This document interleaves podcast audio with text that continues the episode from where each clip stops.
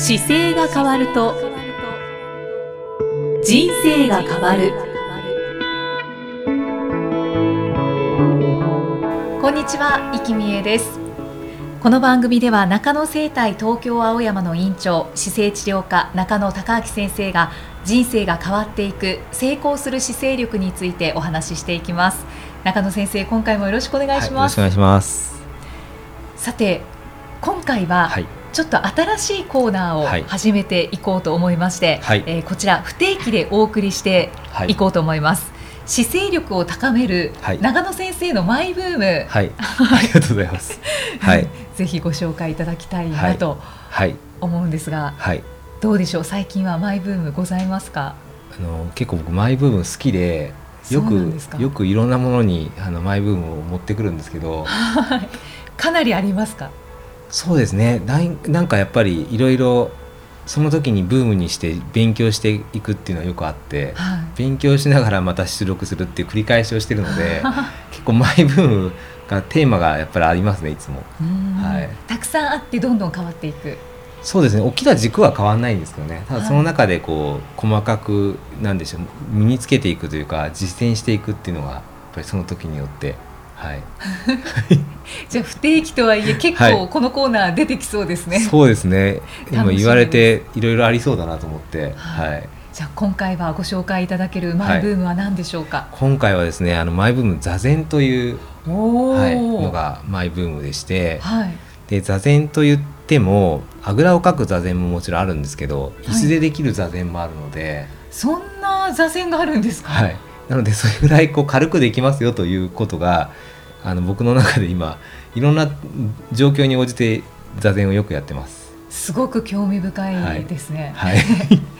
詳しく教えてください。はい、ありがとうございます。あのマインドフルネスっていう言葉ご存知ですか？最近よく聞いたことはあります。はい。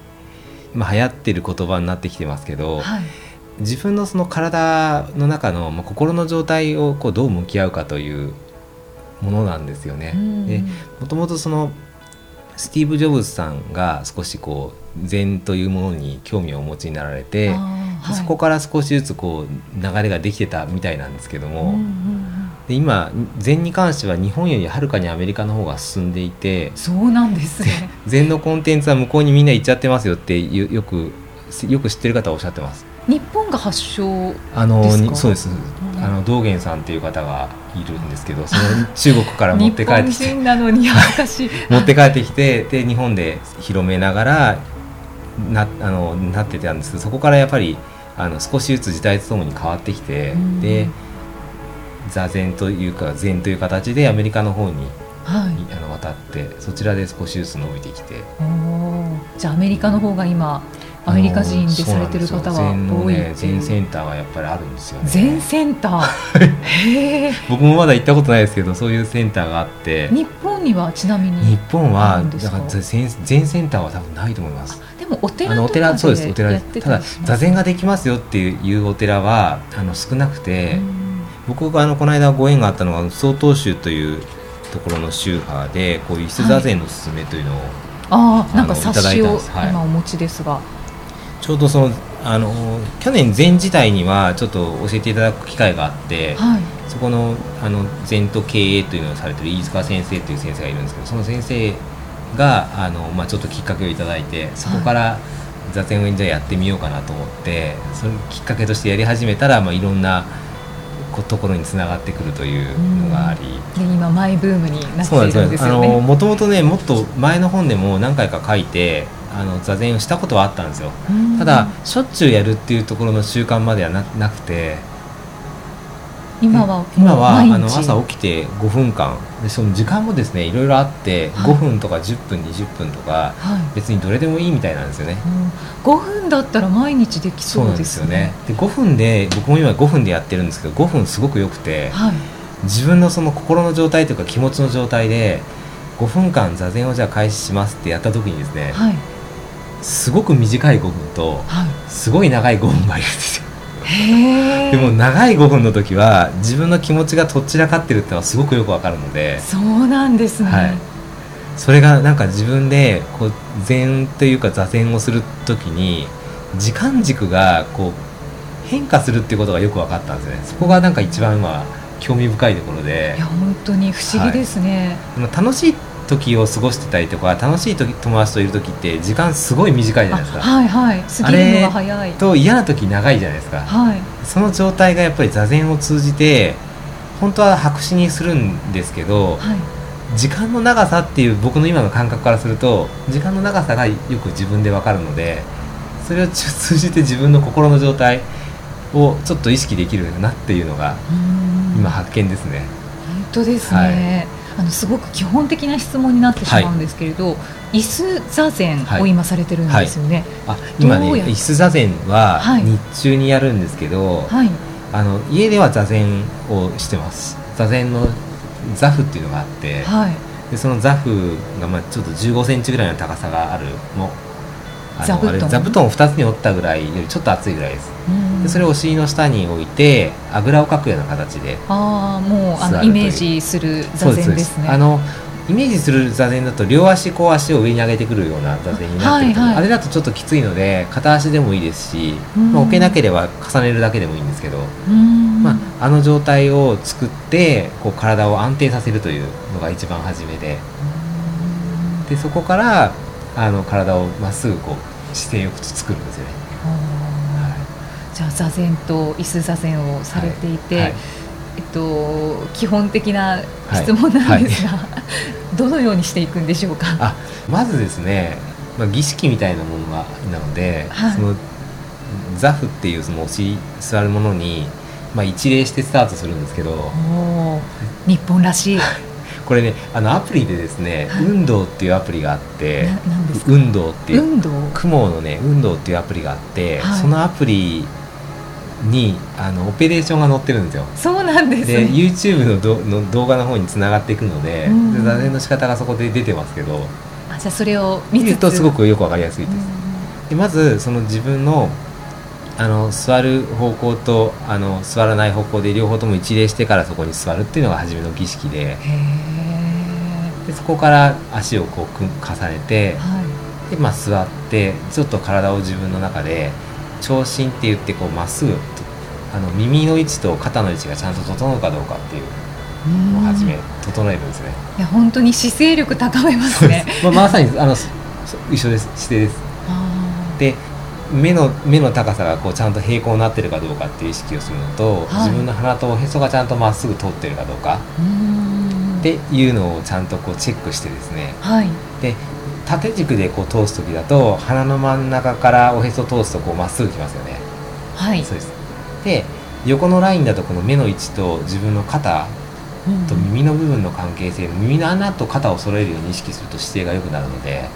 それをちょっと自分でこう揺らしながら整えて、はい、それが整ってくるとあのまだ体が整った状態になると。はい。まず体を整えるんですね、はい、で道元さんは日本に帰ってきた時にですよどうやらこの目をちゃんと横にしなさいということと、はい、鼻をまっすぐにしなさいっていうことをお持ち帰りになったらしいんですよ。はい、それがが目の横って書いて眼をで鼻がちょまっすぐで美直っていう言葉になってて、それが一番大事だと。いつもだからこの自分のまっすぐの状態が多分心の在り方というか、その自分の状態のコンディションと直結するのでまず体を整えましょうというのが一番です。じゃあ座禅を組む前に体を整える。そうです。でその状態から今度手だけちょっと余ってくるんですけど、はい、手を今北海上院っていうこう組み方があるんですけど、はい、僕が教えていただいた飯塚先生はこの親指だけ持てばいいよっていうのがあってですねこれすごいやりやすくて僕だとこう左手の親指をこう持って、はい、まあ、お腹のどちらでもいいんですか？左手でしたね。左手の親指を持ってでおへそのところにこう重ねるという。そうするとそこでお腹を意識しやすくなるので、はい、この状態で丹田の位置っていうのはちょっとキープしやすくなるんですね。丹田っていうのがちょうどおへそのとおへその下に10そうですね5センチ10センチぐらいのところの奥に姿勢正してるとこう意識が集中する場所があるんですけど、そこをこう手を当てるとすごく意識しやすいのでツボですかね。ツボというかですね概念なんですよね。ツボじゃなかったんですけどね、あそうなんですね、うん、センターをそういうふうに丹田っていうふうに作り上げたんですよね。そうなんだ。ツボかと思ってました、ちょうど体のその中心にピンポン玉ぐらいのこう感覚の線中心がイメージできてくるよって言うんですけどね。丹田そうなんですね、はい、でその丹田の位置をこう意識してで姿勢をまっすぐするとその骨盤の位置が決まってくるので、体の中心が捉えやすくなるんですよね。はい、はい、でこれができたらここからスタートなんですよ。ここから、はい、でこれで僕だと今いつもアプリをピッと押すと、はい、あの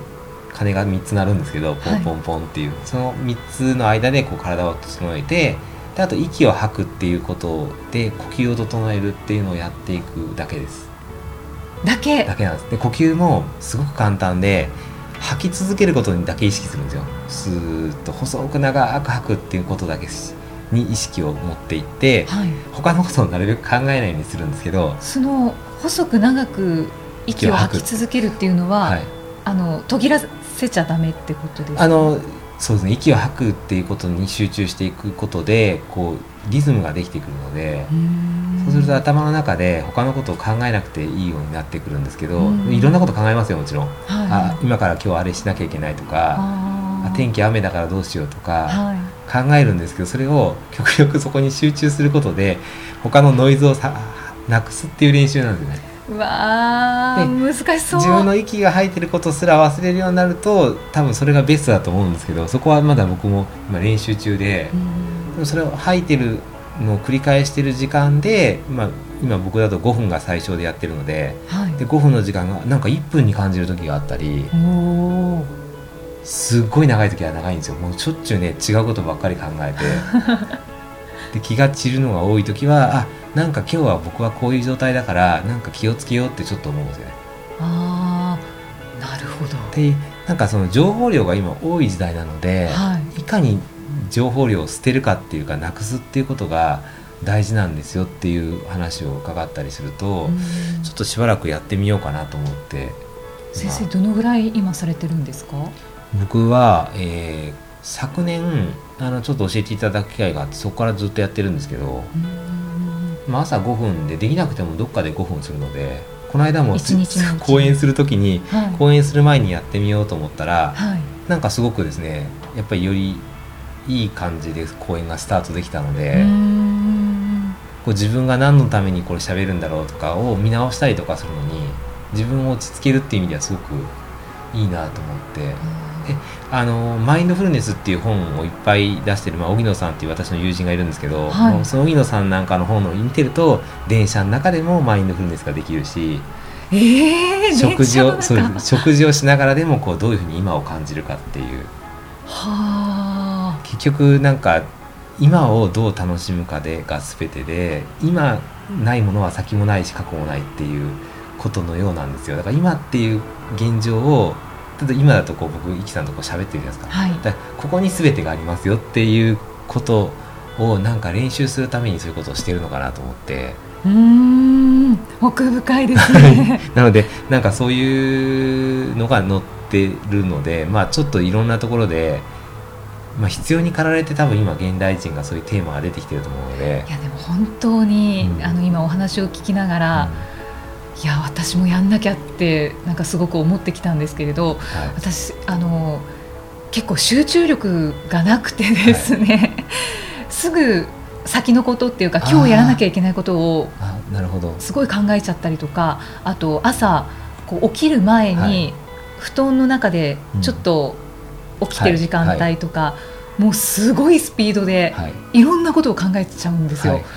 もう起きたばっかりだから、その余韻に浸ればいいというか、はい、まあ、もう顔洗おうとかそういう感じでぼんやり過ごせばいいのに、はい、もうすごいスピードで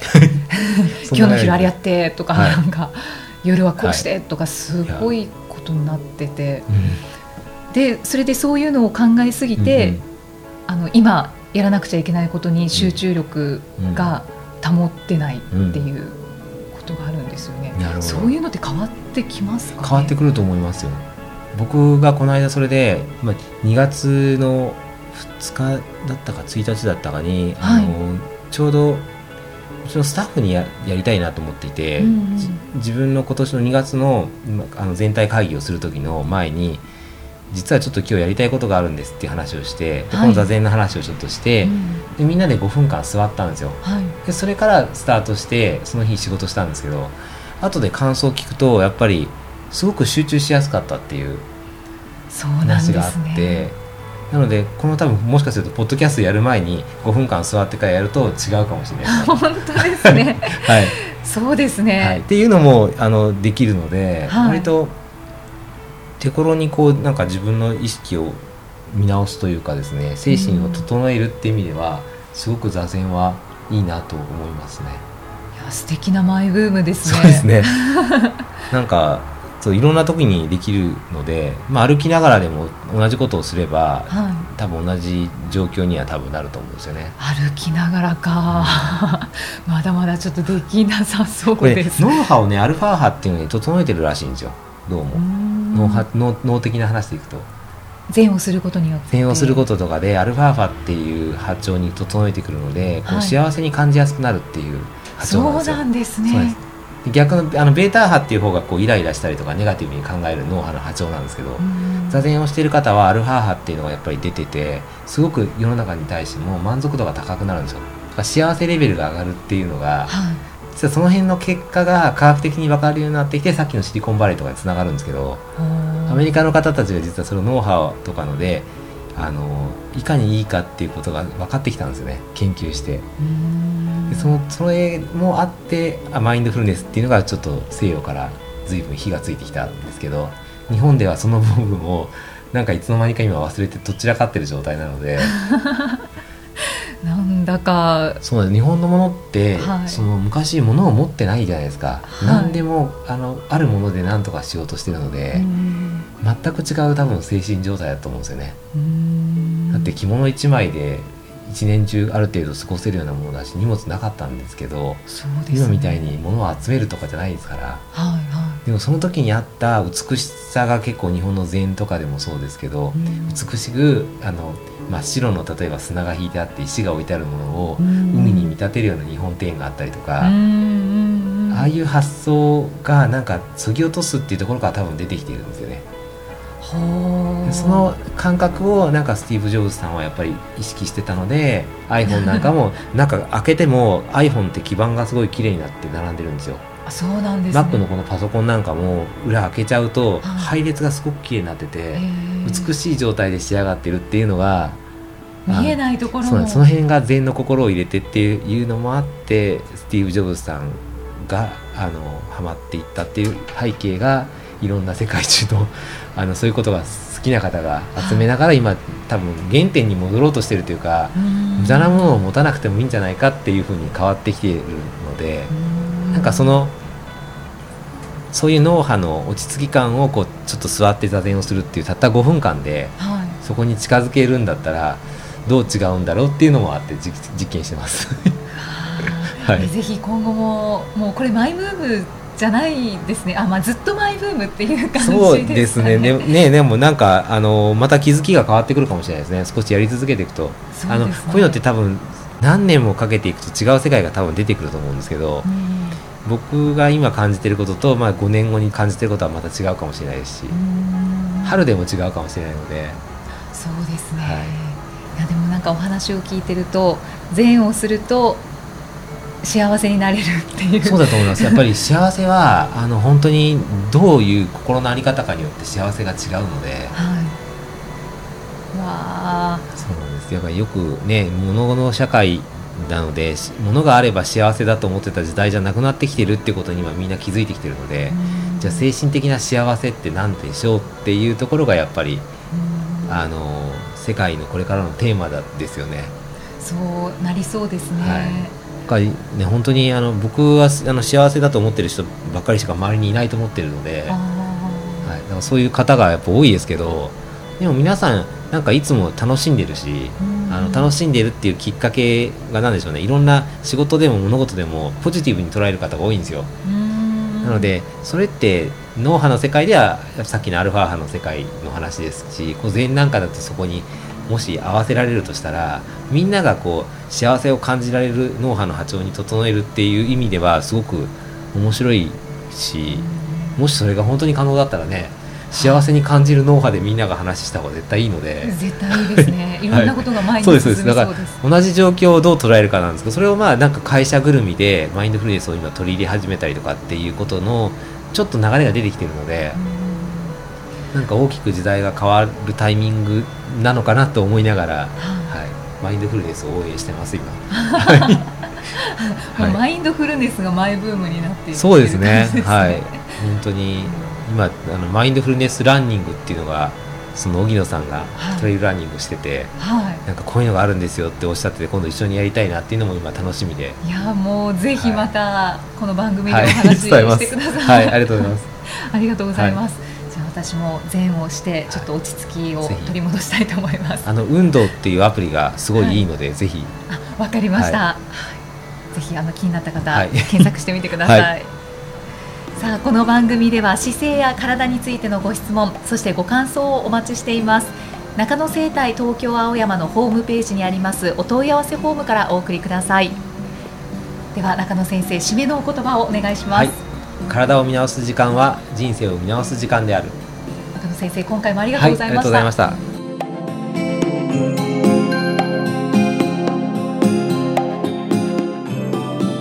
この番組は提供中野生態東京青山プロデュースキクタスナレーション生きみえでお送りしました。